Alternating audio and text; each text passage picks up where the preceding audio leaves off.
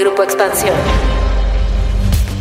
A días de la jornada electoral del próximo domingo, una serie de audios han sacudido la vida partidista del país. El llamado Audiogate es protagonizado por el líder nacional del PRI, Alejandro Moreno Cárdenas, la gobernadora de Campeche, Laida Sansores, y a últimas horas se le han sumado dos personajes más, el senador del Partido Verde, Manuel Velasco, y el secretario de Gobernación, Adán Augusto López. Los audios dan a conocer un presunto financiamiento ilegal de campañas del PRI con aportaciones de empresarios, pagos millonarios, estrategias electorales, recomendaciones para actuar en contra de periodistas y hasta presuntas amenazas del gobierno federal. Todo esto a horas de que en seis estados los ciudadanos vayan a las urnas para elegir gobernador. Pero, ¿cómo le puede pegar esto a los comicios del próximo domingo? ¿Se podrá investigar de fondo el contenido de las conversaciones de uno y otro lado? ¿Logrará Alito Moreno sostenerse al frente del PRI? De esto vamos a platicar hoy en Política y otros datos.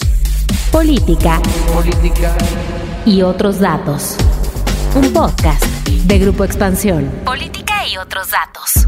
Buen jueves, bienvenidos a Política y otros datos. Soy María Ibarra, editora política de Expansión. Hoy es jueves 2 de junio del 2022 y es un gusto que nos acompañen en este nuevo episodio. Viri Ríos y Carlos Bravo Regidor, bienvenidos también. ¿Cómo los trata este jueves? Hola, ¿qué tal? Súper bien, muy contenta de estar aquí en Política y otros datos, ya entrando en el segundo año del podcast. Por favor, si les gusta, dennos clic y estrellita para que podamos llegar a muchos lugares más. Hola, ¿qué tal? ¿Cómo están? Feliz jueves de política y otros datos en esta edición preelectoral ya en veda. Pero bueno, en el próximo episodio les traeremos nuestros comentarios sobre cómo salió la elección. Así es, Carlos Viri ya en veda, en plena veda electoral. Pero oigan, qué cierre, ¿no? Unos días antes de la jornada electoral de este domingo, las campañas se prendieron y de qué forma. Vamos a ver qué tanto le puede pegar a esta jornada electoral del próximo domingo.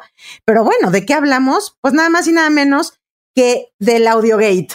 Esta serie de audios que se han dado a conocer en las últimas semanas y sobre todo en los últimos días, en donde la gobernadora de Campeche, Laida Sansores, ha divulgado en su programa que ya nombró como el martes del jaguar, varias grabaciones del dirigente tricolor, Alejandro Moreno, conocido mejor como Alito, Alito Moreno, prácticamente en varias situaciones, ¿no? Una en donde se le escucha decir al dirigente de un supuesto pago de 5 millones de dólares al estratega electoral español Antonio Solá, en otro, hablando de unas presuntas pagos, evidentemente que serían ilegales por parte de una cadena de cines en México, cosa que por supuesto la cadena ya salió a negar, pero que el INE ya también está investigando. Tienen Asia, tienen China, tienen África, tienen todo.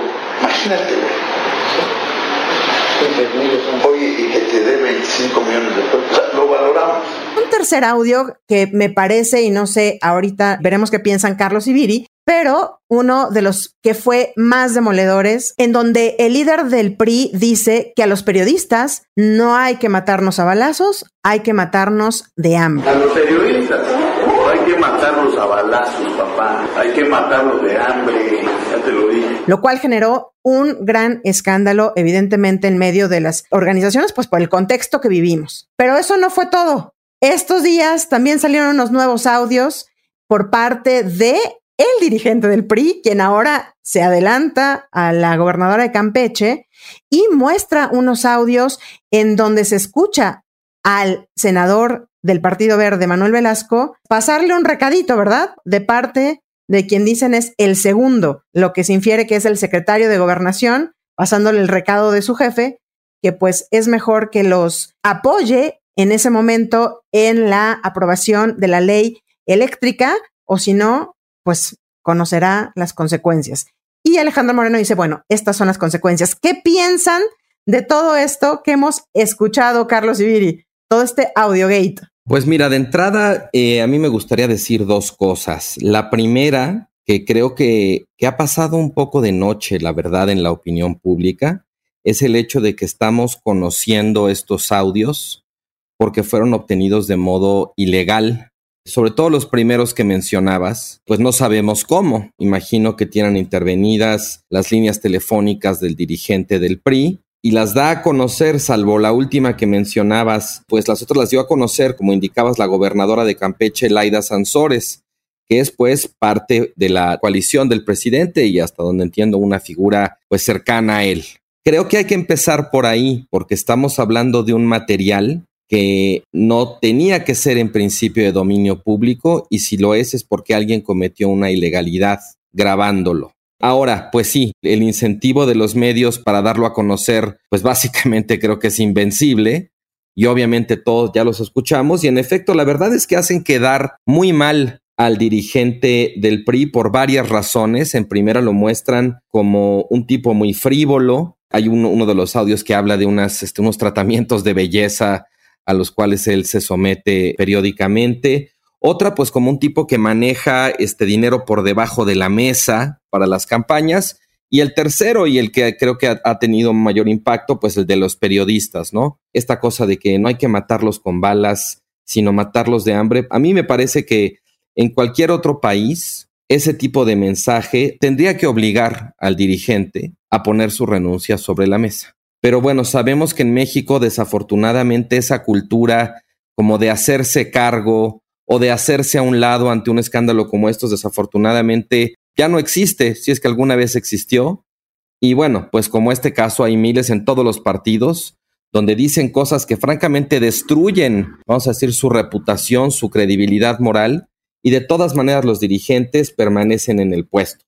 Si quieren más adelante podemos hablar del otro lado de la cuestión, porque si bien es cierto que estos audios bastarían para destruirle la carrera política a cualquiera, pues el hecho de que hayan sido obtenidos de manera ilegal pues complica un poco esa posibilidad, pero hay otra manera de juzgar al dirigente del PRI, que no es a través de estos audios, sino a través de su desempeño como dirigente, y eso me parece también tendría que obligarlo a poner su renuncia sobre la mesa. Viri, ¿qué te parecen a ti? ¿Qué lectura le das a estos audios al 5 para las 12 de la jornada electoral? No solamente concuerdo con Carlos en el tema de cuánta frivolidad hay en nuestra clase política y cómo estos audios muestran no solamente la frivolidad, sino la corrupción y pues la tremenda manipulación que existe de fondos públicos por parte de los partidos políticos de ser verdad los audios, porque bueno, de hecho, Alito argumenta que los audios fueron fabricados y dice incluso que hay un software aparentemente comprado de manera ilegal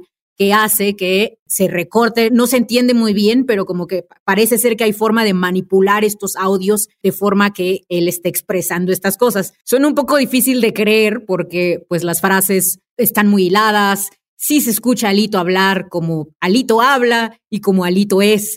Suena difícil de creer que en realidad son fabricados, pero me gustaría enfocarme en las consecuencias legales de estos audios. Porque en primer lugar, de ser reales los audios, muy probablemente hay un problema serio de enriquecimiento ilícito por parte de las élites priistas. No sabemos hasta dónde llegue la cantidad de recursos, pero bueno, en uno de los audios él habla de pagarle en Panamá, es decir, un paraíso fiscal, a un pues muy famoso asesor de campañas políticas de la derecha, Solá, entonces, bueno, ¿de dónde salen? Si recuerdo bien, argumenta que ya le había hecho un pago de 2.5 millones de dólares. ¿De dónde salen pues estas cantidades que eventualmente son depositadas en paraísos fiscales? Segundo, no solamente sería un problema de enriquecimiento, sino también sería un problema de financiamiento ilícito. Y de hecho, el Instituto Nacional Electoral ya brincó, dijo que va a abrir una investigación al respecto, pero que no tiene todos los argumentos del caso, porque la FGR no le ha dado acceso suficiente a pues toda la documentación que necesitaría para avanzar en su investigación. De hecho, interesantemente mencionan que no es la primera vez que pasa que la FGR no le da acceso al INE a las carpetas de investigación y a lo que el INE necesitaría para continuar con sus casos. Incluso se quejan de que esto es algo nuevo que anteriormente no pasaba o que pasaba menos cuando era la PGR. Recordarán que la PGR pasó ahora a ser la Fiscalía General de la República. Y finalmente, pues esto también pudiera suponer... Uno de ellos, Viri, es el caso Pío López Obrador. Sí, claro, ¿no? Y muchísimos casos en los cuales no tenemos evidencia y el INE no ha podido, más bien, eh, probablemente existan las evidencias, pero el INE no ha podido acceder a ellas. Y finalmente, un tercer punto también importante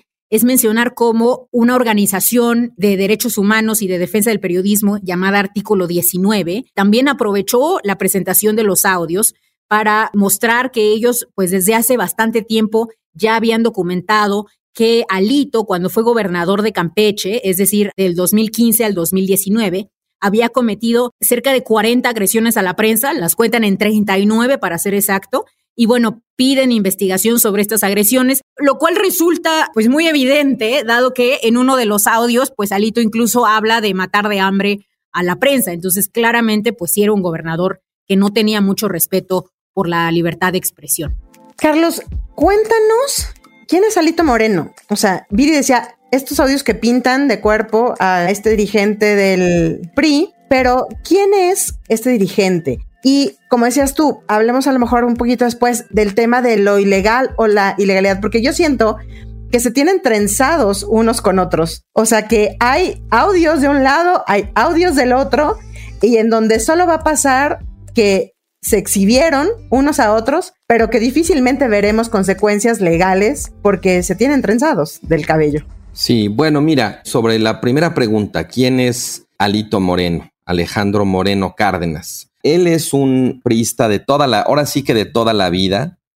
Él se afilió al PRI en 1991, cuando Carlos Salinas de Gortari era presidente, y él apenas tenía 16 años. Ingresó a la estructura de las Juventudes Revolucionarias del PRI en Campeche. El Frente Juvenil. Exacto, perdón, el Frente Juvenil. Y él fue ahí, digamos, desempeñando varios puestos como líder de las juventudes priistas a nivel local, a nivel estatal. Y en 2002, cuando Roberto Madrazo es presidente del PRI, pues llega a ser el dirigente nacional de las juventudes priistas. Al año siguiente, en 2003, cuando él tiene 28 años, es electo diputado federal. Posteriormente, cuando termina su gestión como diputado, es electo como senador de Campeche. Cuando termina en 2011-2012, luego vuelve a ser diputado. Es decir, bailando, ves cómo bailando puestos diputado, senador, diputado. Y luego, en 2015, es electo gobernador de Campeche ya en el sexenio de Enrique Peña Nieto. Y bueno, pues antes de terminar su periodo como gobernador, en 2019 Alejandro Moreno pidió licencia para dejar la gubernatura y ocupar el cargo que ocupa actualmente, que es el de presidente del PRI. Esa es básicamente su trayectoria. Como podemos ver, en cierto sentido, Alito Moreno representaba una renovación generacional dentro del PRI. Es alguien que llega al PRI en un momento de mucha efervescencia cuando es la elección intermedia de Salinas en la que le va muy bien le toca después pues toda la transición en los 90, la alternancia con los dos gobiernos del PAN, le toca el regreso del PRI con Peña Nieto y bueno, luego le toca la derrota con López Obrador al poco tiempo de la cual se vuelve dirigente partidista.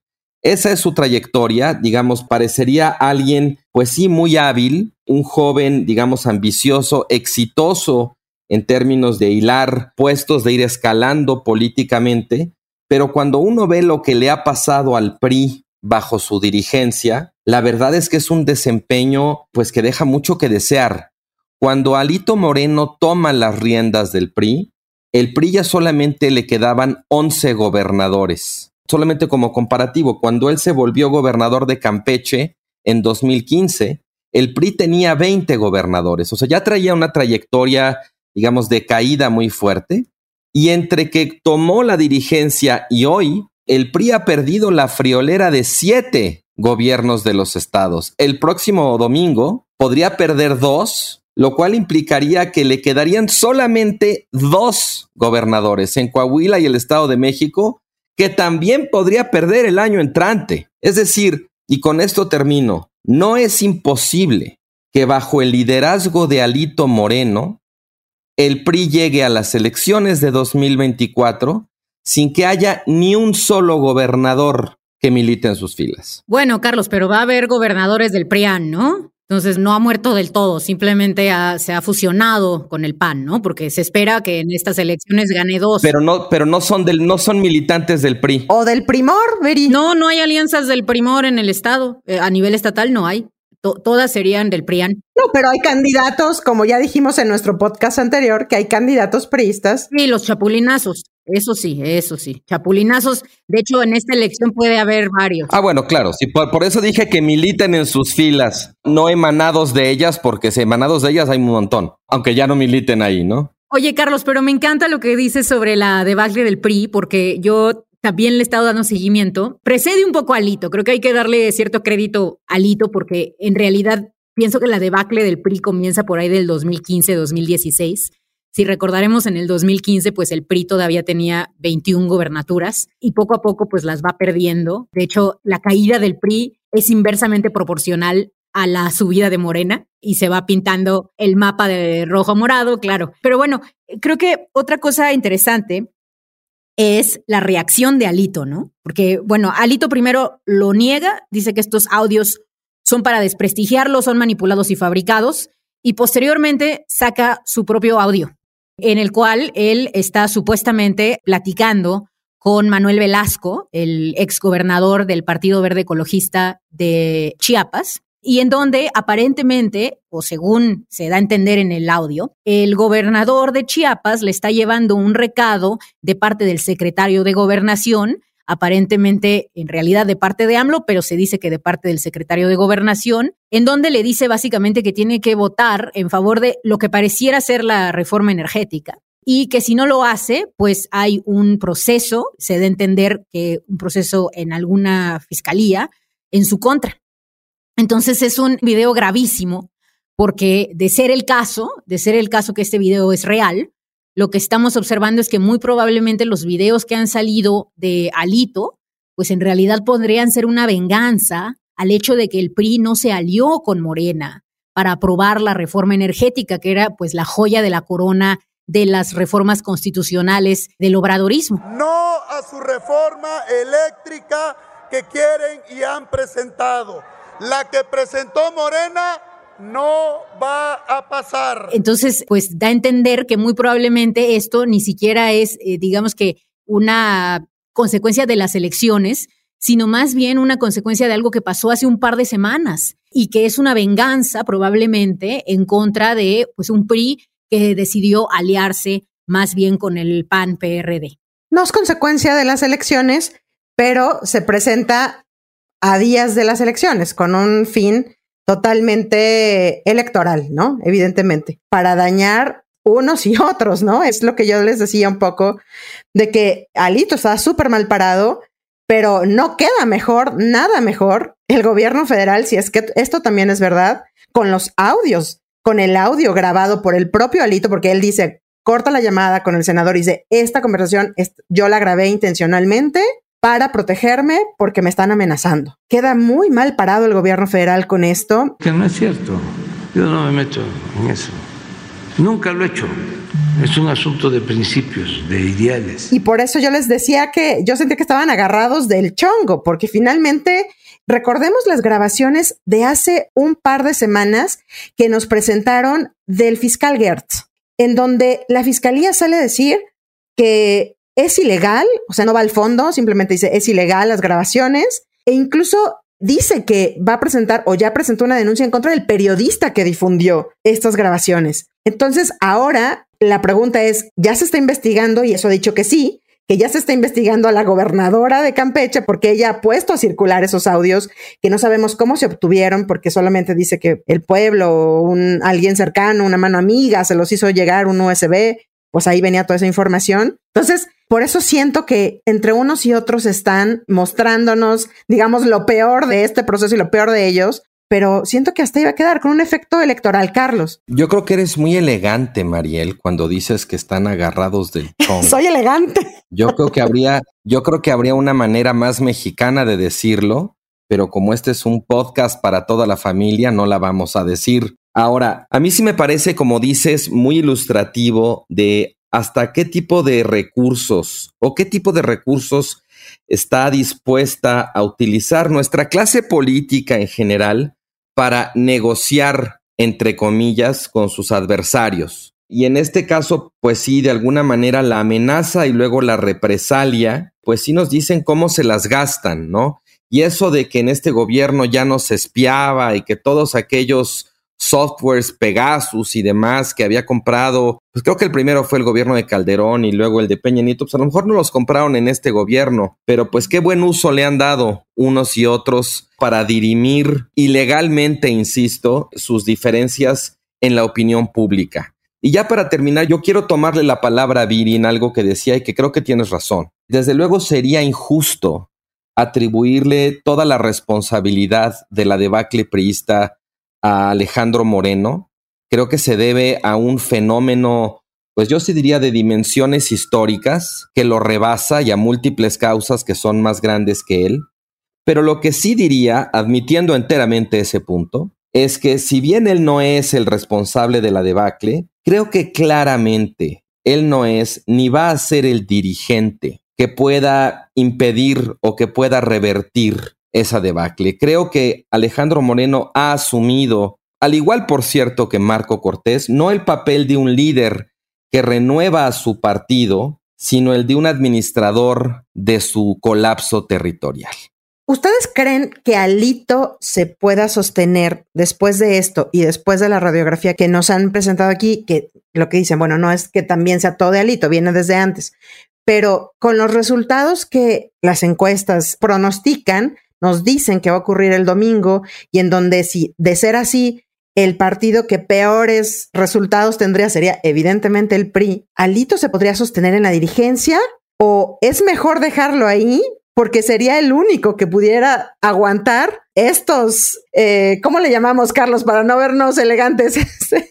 estos golpes bajos, la ofensiva de, Morena. Yo creo que sí se puede sostener Alito. De hecho, eh, creo que en su audio en el que él sale hablando con Velasco, sale relativamente bien parado, porque él argumenta que pues él está siendo víctima de los audios precisamente por ser como tan honesto, ¿no? Tan entero, por decidir que su partido iba a permanecer íntegro en el voto en contra de la reforma energética. Entonces, a mí me parece que sale bien parado. Ahora, dos, me parece importante también mencionar que yo no estoy segura de lo que decías, Mariel, y de lo que también tú creo que afirmabas, Carlos, de que el PRI ya es una fuerza política menor. Yo creo que de hecho el PRI es la segunda fuerza política más importante, porque si consideramos su alianza PRI-PAN-PRD, y además consideramos los estados en los cuales el PRI fue solo, el PRI todavía jala más votos que el PAN cuando no va en coalición. Y el PRI todavía gobierna más municipios que el PAN, digamos ya al nivel más, más, más local. Entonces yo creo que el PRI como que no muere todavía, no hay que cantar victoria ahí y creo que Alito la puede librar, ¿eh? porque además hay un fenómeno muy interesante que es que cuando la gente ya sabe que un partido es corrupto, como es el caso del PRI, hay una encuesta de reforma que salió hace unas semanas que decía que el 58%, si recuerdo correcto, de las personas creen que el PRI es el partido más corrupto de todos. Bueno, cuando ese es el estándar, pues un escándalo más de corrupción no te mueve, ¿no? Es como, pues ya, ya sabíamos quién era el PRI, ¿no? Ya sabíamos quién era Lito. Yo creo que si esto pasara, eh, si un audio similar pasara, no sé, con Claudia Sheinbaum o con el mismo López Obrador, a lo mejor sacudiría más, porque es algo que yo creo que mucha gente a lo mejor no se esperaría. Pero con Alito, yo digo, bueno, pues, este, nadie es un ingenuo, ¿no? Yo agregaría nada más ahí que en, efecto, o sea, yo creo que el indicador de las gubernaturas es interesante porque ahí es donde se muestra en cierto sentido como el músculo territorial, ¿no? El partido como aparato, pero desde luego está la dimensión municipal y también está la dimensión legislativa, que en la intermedia finalmente pues al PRI le fue bien y ahora cuando la reforma constitucional pues realmente de quien sabíamos que podía depender era del PRI. El PRI no va a desaparecer. El PRI tiene su registro y pues difícilmente va a obtener porcentajes de votación menores al umbral mínimo para mantener el registro, pero creo que desaparece en otro sentido o el PRI muere en otro sentido. Muere en una parte porque lo, pues como ya decíamos, lo está canibalizando Morena. El PRI en ese sentido podemos decir que no muere, solamente se transforma o solamente se deja fagocitar por esta nueva encarnación que sería Morena. Y en otro sentido es la parte del PRI que no se vaya y se quede, insisto, no desaparece, pero se encoge hasta volverse otra cosa distinta a la que llegó a ser el PRI. O sea, se seguirá llamando el PRI, pero ya tendrá muy poco que ver con lo que fue la historia de ese partido y sin duda, pues creo que comenzará en todo caso a acercarse a lo que es el PRD, a ese tipo de modelo de partido o a ese tipo digamos, de manera de hacer política de alguna manera satelital, siempre tratando de gravitar con alianzas porque solo es muy débil, en fin, o sea, independientemente de, de, si se queda Lito o no se queda Lito y quien llega en su lugar tiene la capacidad para mantener al partido unido frente a los embates de López Obradorismo o no, yo creo que aquí sí estamos ante un momento importante en la historia del PRI donde aunque no desaparezca y aunque se siga llamando así, ya no va a ser lo que había sido el PRI hasta ahora. Pues veremos en qué termina toda esta telenovela, todo este audiogate que se ha dado a conocer, pues esperan por ahí que puedan salir incluso más audios a lo largo de los siguientes días. Así que pues estaremos siguiéndole la pista a ver en dónde está. Entonces, pues bueno, vamos a ver hasta dónde llega estas investigaciones, si realmente esto se puede judicializar, si no, y si no, realmente todo queda en un tema electoral y electorero como muchos y muchos audios han pasado ya por la historia de la política mexicana recientemente. Muy bien, muchísimas gracias por acompañarnos hasta el final del episodio. No olviden activar el botón de seguir, así como la campanita de notificaciones. Nos escuchamos el próximo jueves a partir de las 6 de la mañana en la plataforma de su preferencia. Déjenos sus comentarios y críticas en arroba política, arroba Carlos Bravo Rec, arroba Bajo Ríos y arroba Barra F. Cuídense mucho, nos seguimos escuchando el próximo episodio. Bye bye. Política y otros datos. Un podcast de Grupo Expansión. When you need mealtime inspiration, it's worth shopping Kroger, where you'll find over 30,000 mouthwatering choices that excite your inner foodie. And no matter what tasty choice you make, you'll enjoy our everyday low prices, plus extra ways to save, like digital coupons worth over $600 each week. You can also save up to $1 off per gallon at the pump with fuel points. More savings and more inspiring flavors make shopping Kroger worth it every time. Kroger, fresh for everyone. Fuel restrictions apply.